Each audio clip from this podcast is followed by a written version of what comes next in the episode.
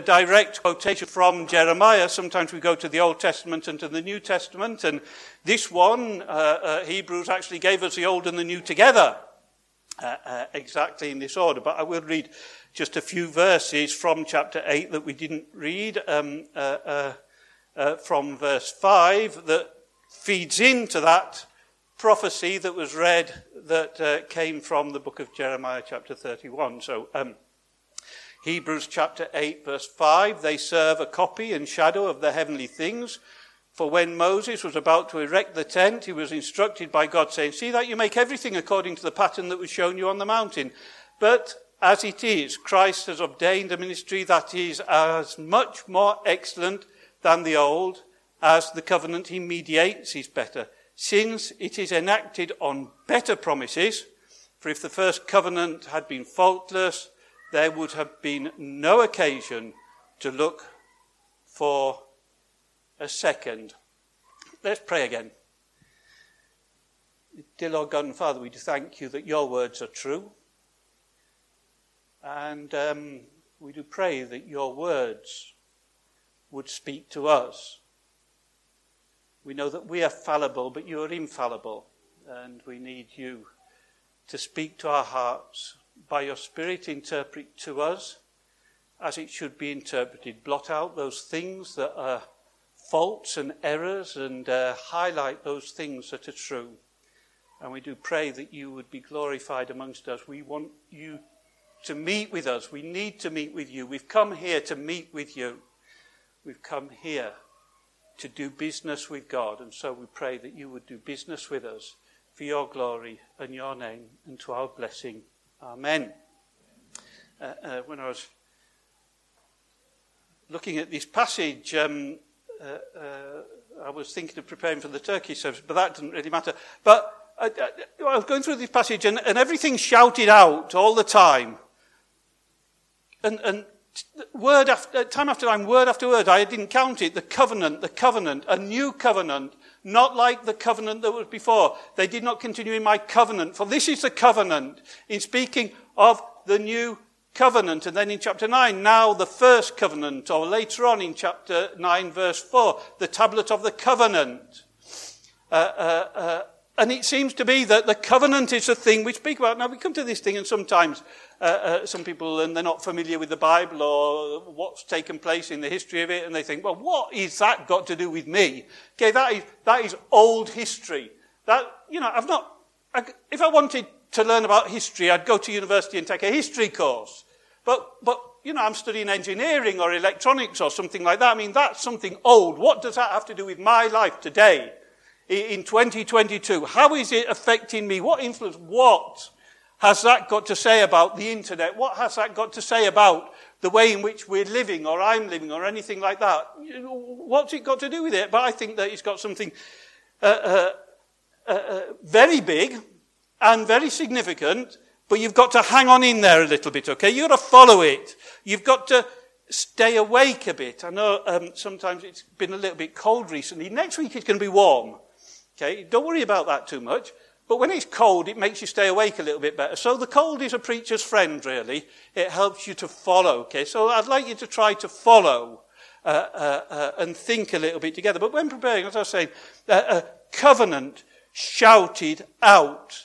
And so it should do, and it's very interesting to talk about the covenant, and something grabs hold of you, this agreement that God makes. It's not an agreement that a man makes, a person makes, because you can't make one that's good enough, you see. So God deals with it, and he's the big one, and you're the small one, and so God makes this covenant and this agreement. But in that covenant, it's not against you, it's for you, it's to encourage you, and it's to bless you, okay? Be confident in that, because God is love, and God loves you, and he wants to bless you. So whenever he does something like this, it's for your benefit, but it's repeated so often.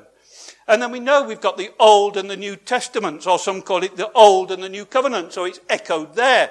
There are two separated, and we say by Jesus. We know the New Covenant has something to do with Jesus, like Edgen, when he was praying, dealt with it. Shadowing the new is the old, the old and the new covenant.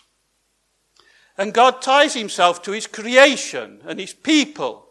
and he has been faithful to it, and he does it by great promises and great agreements and great covenants. Although we're dealing here with two covenants, they are to some extent one and the same. They're a continuation. They're not a separation. One is more effective than the other, but the two are strongly linked together, and it's a following. But we could say that Adam, after he sinned, there was a covenant made by God that the seed of the woman would uh, uh, uh, uh, uh, um, squash Satan. And so there was a covenant that life would continue, okay? God was tying himself to something that would continue the human race. There was something that was taking place there. And with Noah, and you know what took place after Noah and the flood? There was a, and we see them very often here in Cyprus, when it's raining a little bit and there's plenty of sun, we see the rainbow, the bow in the sky.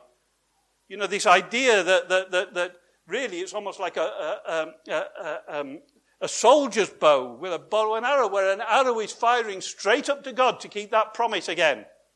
Still echoing that God ties himself to something at the cost of God.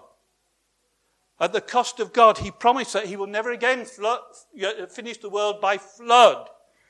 And just as another little aside, do not be afraid by what Putin might do with nuclear weapons or this, that and the other, or what COVID might do or anything like that. That the end of the world is not in the hands of mankind, it's in the hands of God. It is there, so be very secure about that one. Don't let anything else confuse your thinking with fears and and and and rumours of desperate things.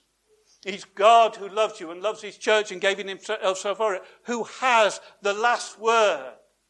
And he will have the last word, and he will not give that to humanity. So I just want you to be very certain about that. And so with Adam uh, and with Noah, there was a promise that the world wouldn't end that way. It's a sort of a covenant. God was tying himself to his word. When he speaks, he keeps his word. He's not a man that he should lie. And then you've got this great covenant, though, that's echoed here, that is a continuation, but the other ones weren't uh, uh, um, uh, uh, detailed enough, of Moses. It came through Moses. It came when, uh, uh, uh, you know, well, it was, it was said through Abraham as well. That in chapter twelve, where it starts with Abraham, and God promises that he was going to be, to, to bless Abraham and make him great. Then later on, I think it's in chapter fourteen, where you have this idea that animals were cut in half, and Abraham uh, went into a dream. It was a nightmare, but then later on, flame walked between the, the animals that were cut in half. You want to look at it later on, you can do. But he was saying that, that, that this life has to go for me to deal with you, to your human race.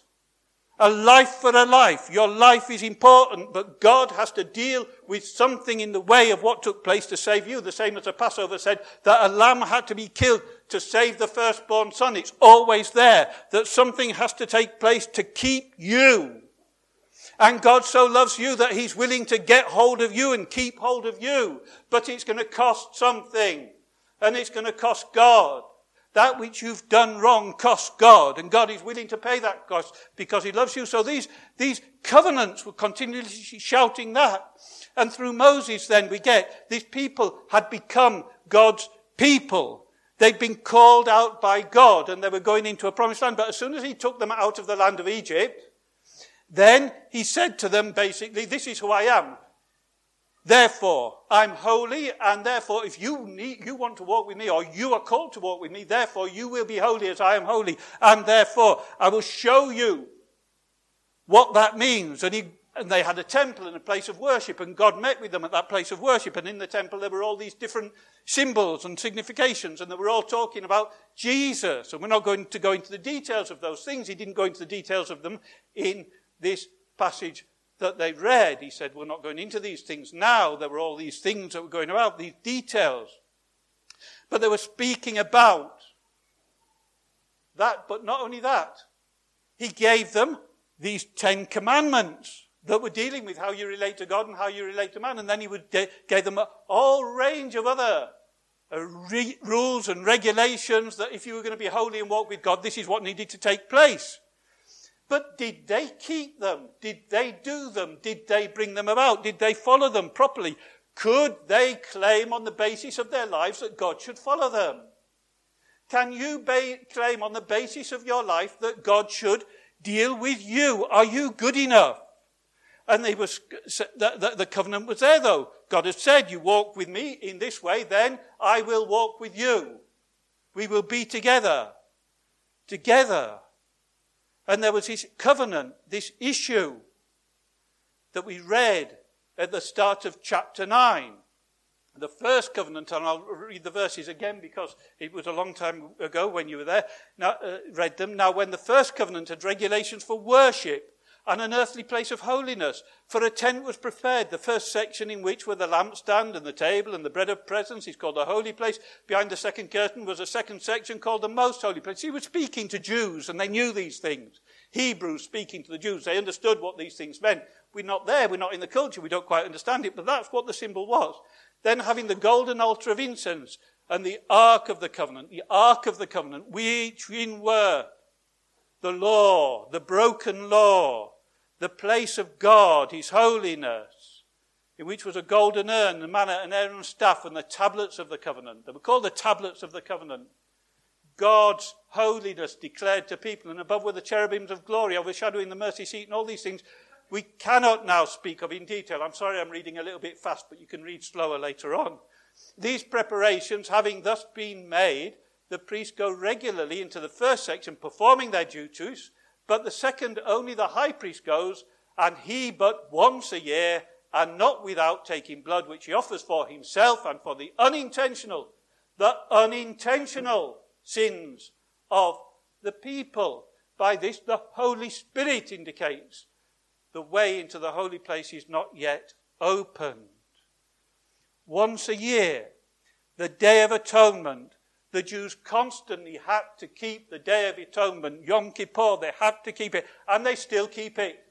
And on that day, they will still go into the, to, to, to, to the uh, synagogue asking for forgiveness. They need to do it. It's there. Forgiveness needs to be taken place once a year. It had to be declared outwardly. It had to be stated outwardly before the people. The priest himself wasn't holy. He had to sacrifice for himself. It wasn't complete. It wasn't final. He was a shadow. The priest himself going in, offering sins for himself, and then offering offering uh, uh, the sacrifice for the people. Anyone not keeping this was cut off from the people. It had to be done. Why? This ceremony has been kept for centuries. Not in the temple that it is there in Jerusalem. You know, there's only the Wailing Wall left. It's not there anymore. They keep wanting to rebuild it. God got rid of it. It's not there anymore. It's not needed to be there anymore because it was only speaking about Jesus, and now Jesus has come. It has no significance whatsoever. It got no sense of reality. But why? Why was the ceremony kept for century? The priest, when he went into this most holy place with uh, uh, this blood for himself, he had bells uh, uh, uh, uh, uh, embroidered onto his uh, uh, uh, dress, really, you know, the pr- special priestly clothes.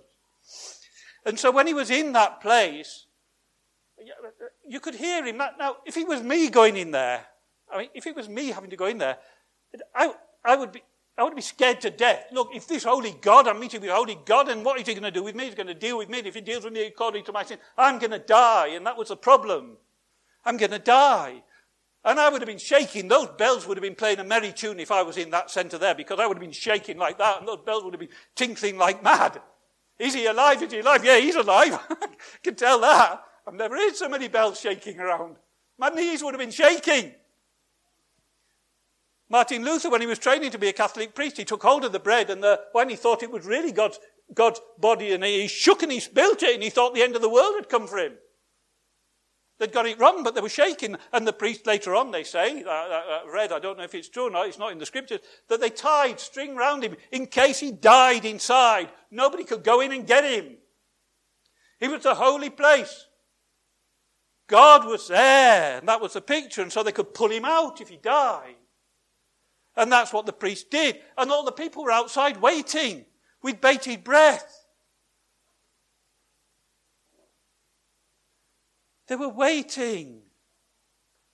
The soul that sins, it will surely die. Have you sinned? We're waiting. There's a day of atonement. There's a day of forgiveness. The issue was not so much the covenant. See, that's when I was reading through it. I was thinking covenant, covenant, covenant, covenant. But it's not. Do you know what the subject is? Look at nine verse nine. Which is a symbolic for the present age. Look, for, for the pre- according to this arrangement, gifts and sacrifices are offered that cannot perfect the conscience of the worshipper. It's to do with the conscience. And it's later on, the hope of that is brought about in verse fourteen when it looks at Christ. But when we're just looking at the temple, it was the conscience of the worshippers. In verse fourteen it says, how much more will the blood of Christ, who through the eternal Spirit offered himself without blemish to God, purify our conscience, our conscience from dead works.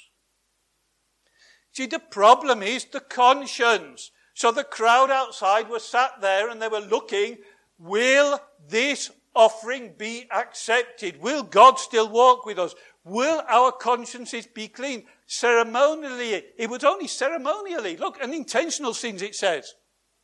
For the intentional ones, it was different. We'll stand outside our unintentional sins, the things that we don't really know about, that we've done wrong. We've done wrong. This is God who is holy, and therefore we've got unintentional sins, and there's the ceremony there, and it's going to deal with our unintentional sin. And will. God doesn't have to. Will. He deal with it. But God set out the design of the temple. God set out the design of the way in which it worked.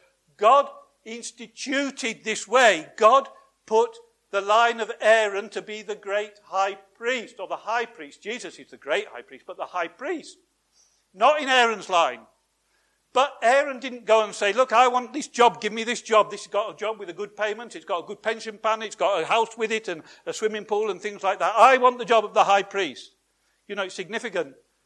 The priests didn't have a great deal of things. In fact, the tribe of Levi hadn't been a great tribe in the past, and they were uh, then not allotted land and inheritance. They were given certain things to allow them to continue, but it wasn't a great deal. But he was appointed, you see. God had appointed it. It wasn't those people that had taken it to themselves. God appoints it, and God sets it, and God deals with it, because the atonement was done by God. And so therefore they had a hope. Though it wasn't according to themselves. When people had, uh, you remember Aaron's sons, uh, Abihu and what's the other one, I forgot his name, but uh, uh, uh, Nadab, uh, uh, uh, offered strange fire. They took the way of approaching God into their own hands, and it wasn't going to be accepted. Every road does not lead to God. It never did, and it never will. Not as long as Jesus Christ is the one who came and died for your sins. Can you imagine that you can say to other people, yes, I respect your religion, it's good for you? It's not. It's bad for you. Every other one is bad for you. It doesn't help you. It doesn't save you. And therefore we have this way of approaching God, and God put it there, and he says, he says, look, look, look, look, yes, I will. I'll accept that sacrifice. And he came out, and everyone's conscience went, yes. Oh, yes. He's with us again for another year. Oh, yes, our conscience is cleaned. Oh, yes, we're comfortable again. There was a stress building up. Would God accept us? My conscience is wrong. I've done wrong. Everyone's thinking the same thing. I've done wrong. I've done wrong. I've done wrong. I've done wrong. I've done wrong. God might not accept that sacrifice because of me. The priest comes back out. Yes. Oh, yes. He's come back out. He's done it. God's accepted it. My conscience is okay for another year. I'm more comfortable. Let me walk holy with my God. And then we read, though, this passage about Je- from Jeremiah. After a long time, the nation had constantly been bad. Look at the history of it. Go through Judges and it's not a pretty picture. Go through Kings and it's not a pretty picture. It's not a glory of a people of God that are following him wonderfully. It's a people of God that are constantly falling and walking away from him and going into idolatry and doing wrong things. Because we're sinful by nature. And we get into Jeremiah, and all of a sudden Jeremiah speaks. And he says, I will establish a new covenant. The covenant. The proper one. The one that really does the deal. Not the one that is shadowed every year, had to be dealt with by a priest that was going to get to eighty years old and die, and then another high priest, et cetera, et cetera, and had to keep going in and coming out and going in and coming out. Nothing to do with that at all. He said, I will do something that is what I had designed to do from the very start, which that is only a picture of, and there will be a new covenant. They did not continue in my covenant, Jeremiah says. They didn't do it. He was speaking to a people that was going into exile because they had not been following God. They didn't do it. They're being punished. They're going away. And so God says, the old is not good enough. But there was this great hope, for this is a covenant that I will make with them. In those days I will put my laws in their minds and write them on their hearts. God, by His Spirit, was going to deal with you in an individual and a personal way, and that which He was going to do would put His laws and put His ways into your heart, not as a thing that is going to be so terrible that you are going to have to keep. It was a thing that you were going to have to, you were going to love to keep all of a sudden. It was something that was all of a sudden not outside that you do those things to be right with God, this terror of trying to be holy enough. It's something that God Himself, by His Spirit, was going to dwell within your heart. And so instead of all your rebelliousness, He's going to change your very attitude to one of love for Him. And He was going to take away all that sense and that feeling of guilt and wrong and difficulty that is oppressing your life and calling you all sorts of psychological problems. And He was going to put within you a new mind and a new heart. And He was going to write Himself into your heart. And Jeremiah said it. It took eight hundred years before Christ came. But Jeremiah said it. The true covenant was coming.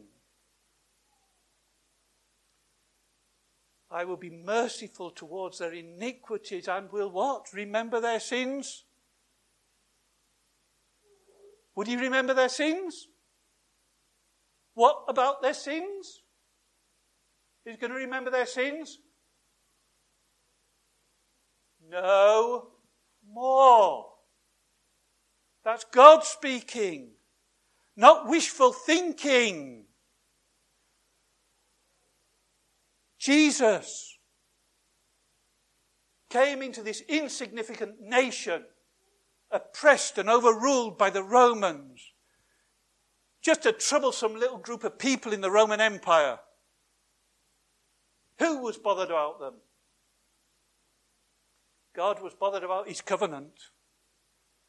And in that group people, there was this little baby that was born to a poor family, to a carpenter, to a house builder. Mary was so poor that she couldn't offer a lamb when the son was born. She had to offer turtle doves. Poverty was around them. Oppression was the people that they were within. And He went round doing good and doing miracles and teaching and speaking as if He was the very God Himself and taking that authority on Himself and raising people from the dead. And they couldn't speak against Him, although they wanted Him got rid of because they were thinking about their own pockets, even the very people that would go to the temple. And He went into an upper room with His twelve disciples one night, after asking them to prepare this Passover. And what did He say? He broke the bread and said, take, eat, this is my body. And then He took the wine. And what did He say of the wine? This is the blood of the... The what? Thank you. In three of the Gospels it says covenant. In one of them it says the new covenant. In that small room, in that insignificant place, in that terrible condition, Jesus said, that which was spoken in Jeremiah, He's now here, and I am about to bring it about. The new covenant. And what was the new covenant going to do for you? Again, He will purify, reading in verse four, how much more will the blood of Christ, who through the eternal Spirit offered himself without blemish to God, purify our conscience from dead works to serve the living God. He was going to purify your conscience from your dead works.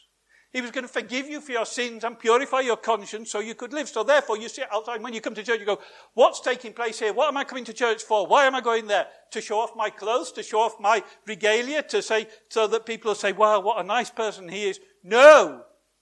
You're coming here because you know that your conscience is pretty cleaned, and all of a sudden you come here and you go, yes, my conscience is clean. Yes, I am right with God. Yes, there's no condemnation.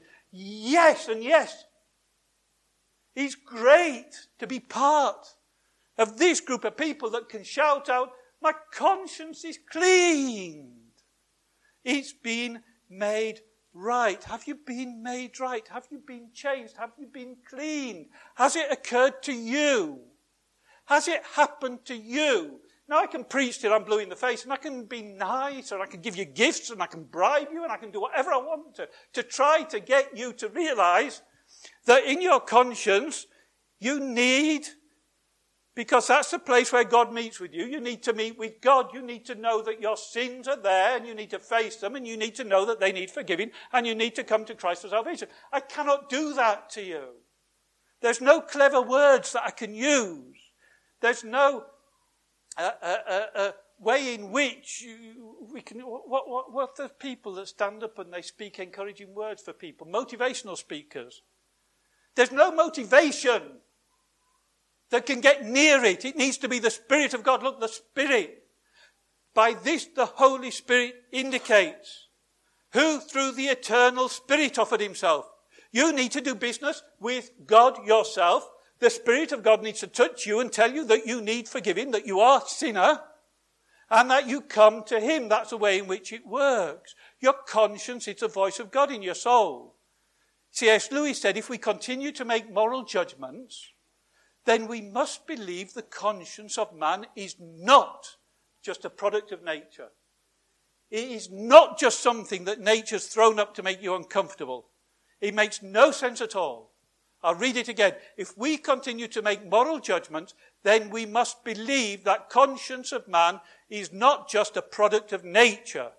It is what God's put inside of you for a specific purpose, because it's there that God can meet with you.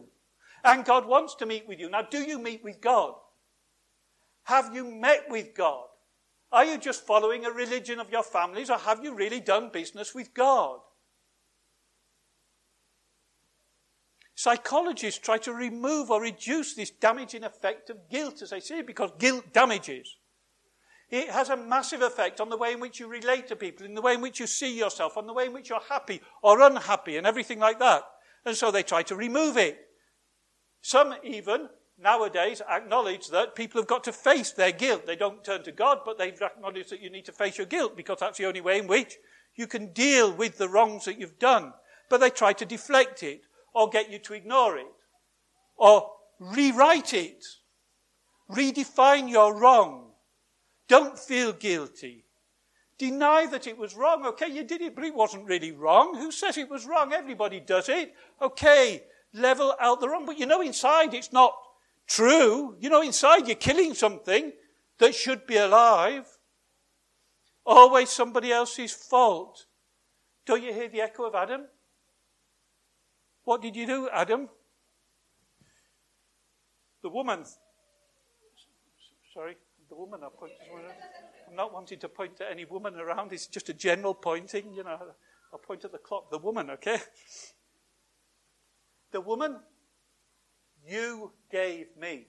It's not my fault. The woman that you gave. It's your fault, God. I'm going to be angry at the... Have you ever seen it, come across it now, that people are angry at the God that they don't believe in? It's a strange thing, isn't it?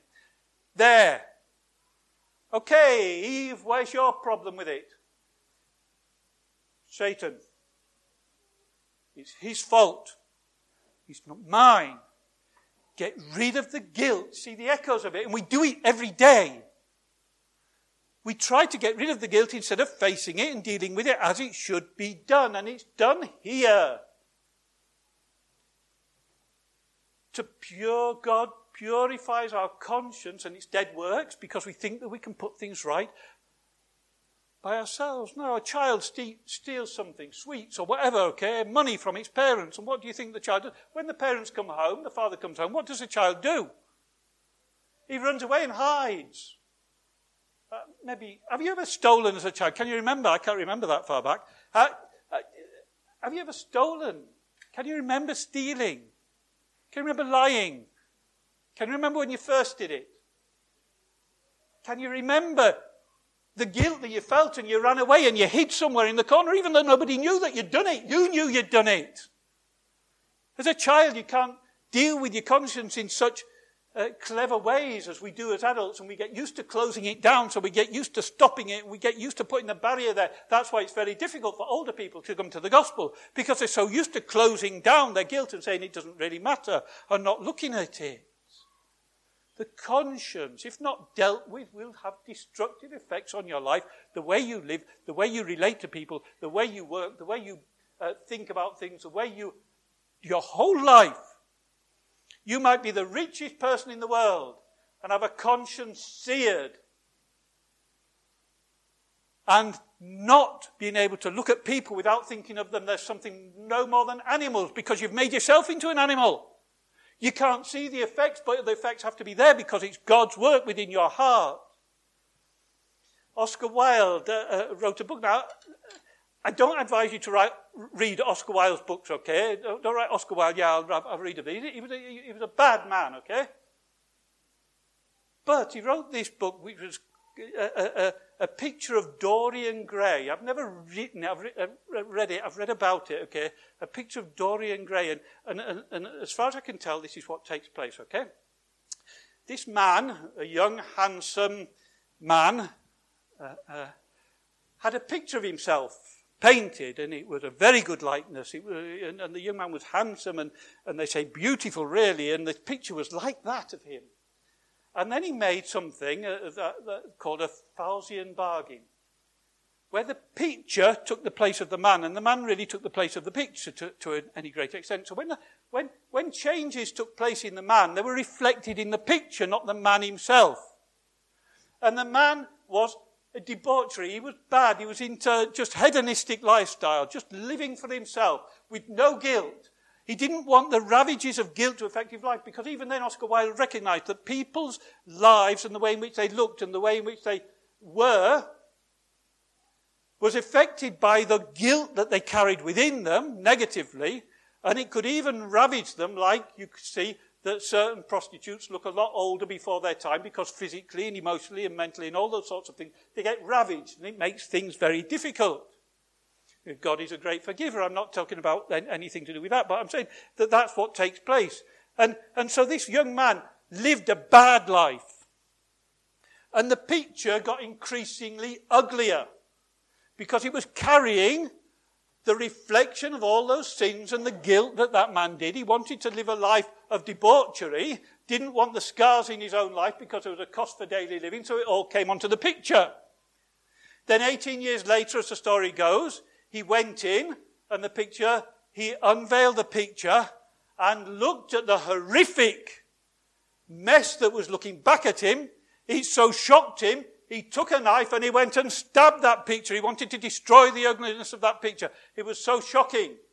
And the next day, someone went into that room and they found an ugly man, ugly and twisted and deformed, dead on the floor with a knife in his heart, and a beautiful picture of a young man as he used to be.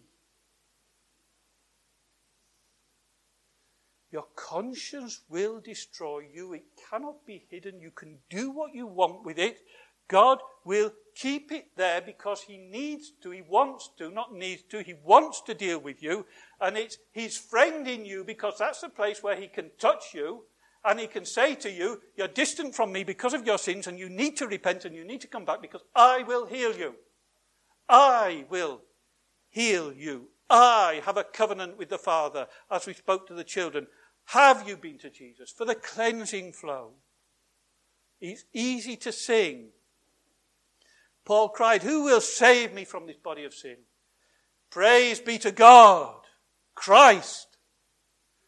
Praise be to God, Christ. Have you seen it? Have you seen the great good news? That your consciences can be cleaned. You can be made right psychologically, emotionally, spiritually. God will deal with you in Christ. There was this story about an evangelist in the U K, and he was um, uh, uh, he went to, uh, uh, to university to run in, in, in the U K and America and things. They run these crusades at universities. I don't know if you have them in Nigeria or other such places. And he came and he, he spoke, and, and, and as he spoke, there was a girl came up to him afterwards. Now, this girl was was the worst girl of the university. She was into drinking. She was into smoking. She dabbled in drugs a bit. She was sleeping around, real rebellious. She came up to him after one meeting and she said, oh, I've trusted Christ. And he looked at her and he goes, yeah, I bet as well. He just didn't believe, you know, that, there's no way that's taken place. No way. The next day, this young girl came up to him. Didn't recognize her. Didn't recognize her even. She said, all night, I've been breaking my heart. God's been dealing with me on the sins that I've been doing. She was found in her right mind. God had forgiven her all the rebellion, all the wrong, all the things that had taken her into that terrible position. God dealt with you. See, preachers can speak, but it's only God, the Holy Spirit, that can do anything in your hearts. Do you want God, the Holy Spirit, to work in your heart? Do you want to really do business with God? Not business with success.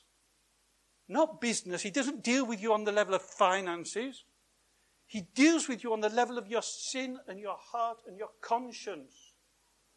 That's where you meet with him. That's where you have to meet with him. Christ alone, our great high priest.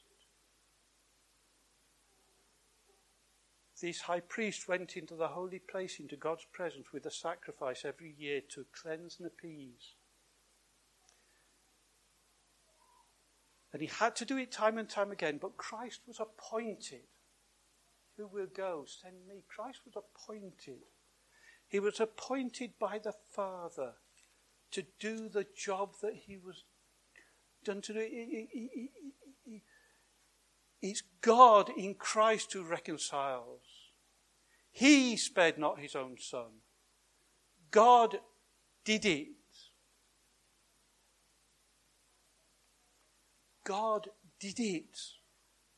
He appointed Christ. He didn't take the job himself. Look at Philippians chapter two and how he stepped down. He didn't see equality with God something to be grasped. There was no arrogance with it. That arrogance with man would state that he was not able to do the thing that is deal with sin. Because even if we could, we'd be arrogant about it. And there was no arrogance with Christ, the true one, who completely, once and for all, not with a guilt offering for his own sins, but only with a guilt offering for your sins, entered that place.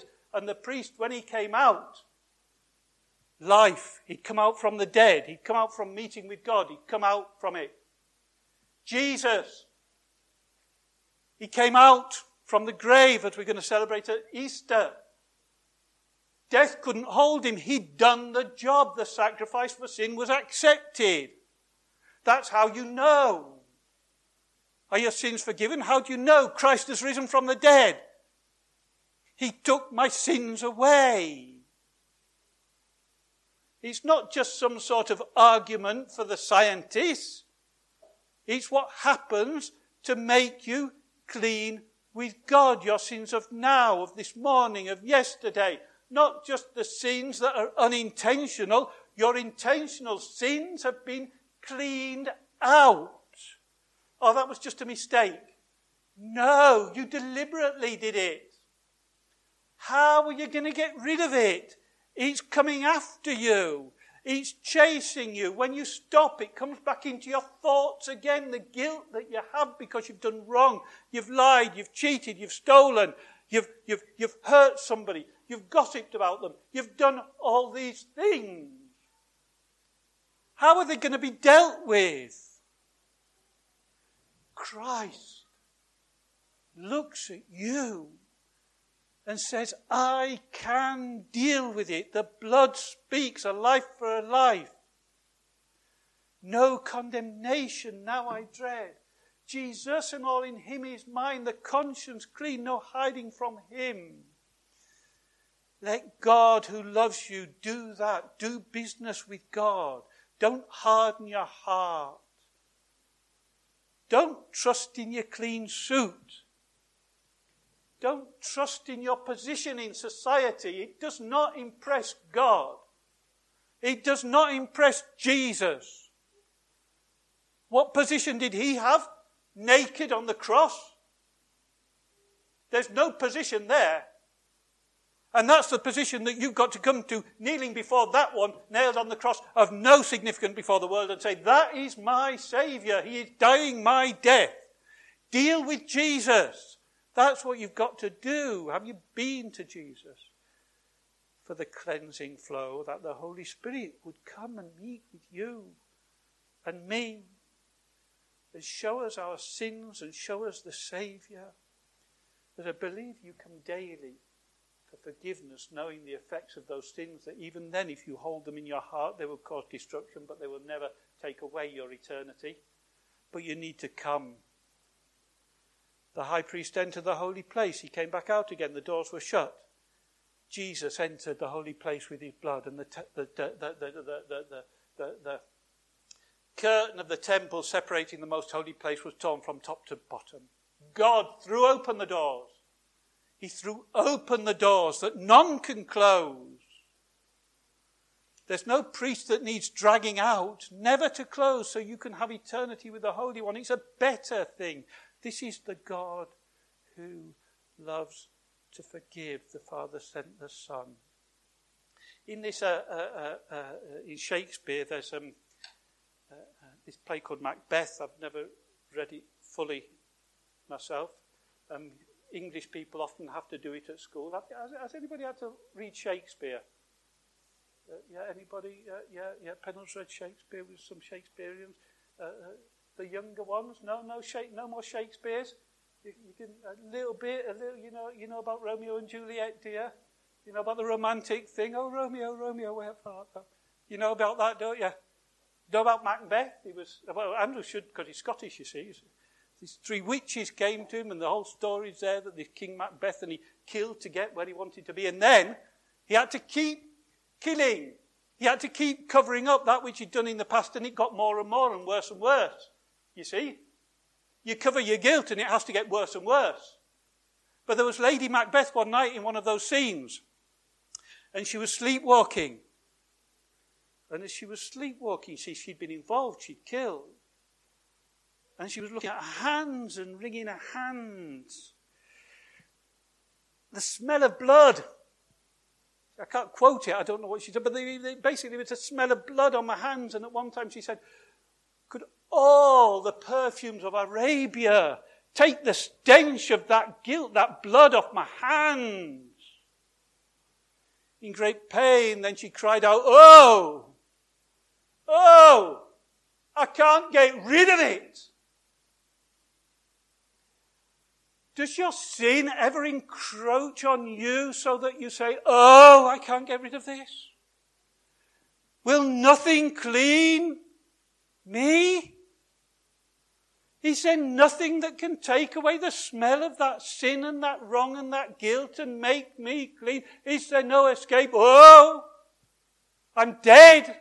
I'm done for. After I step off this planet, it's finished. Separation, eternity, without God, without Christ, hell. Is there nothing that can stop that happening to me? All the perfume of Arabia can't get it off your hands. Nothing can. But there is something that can. The blood of Jesus Christ. Oh, that can clean you so clean.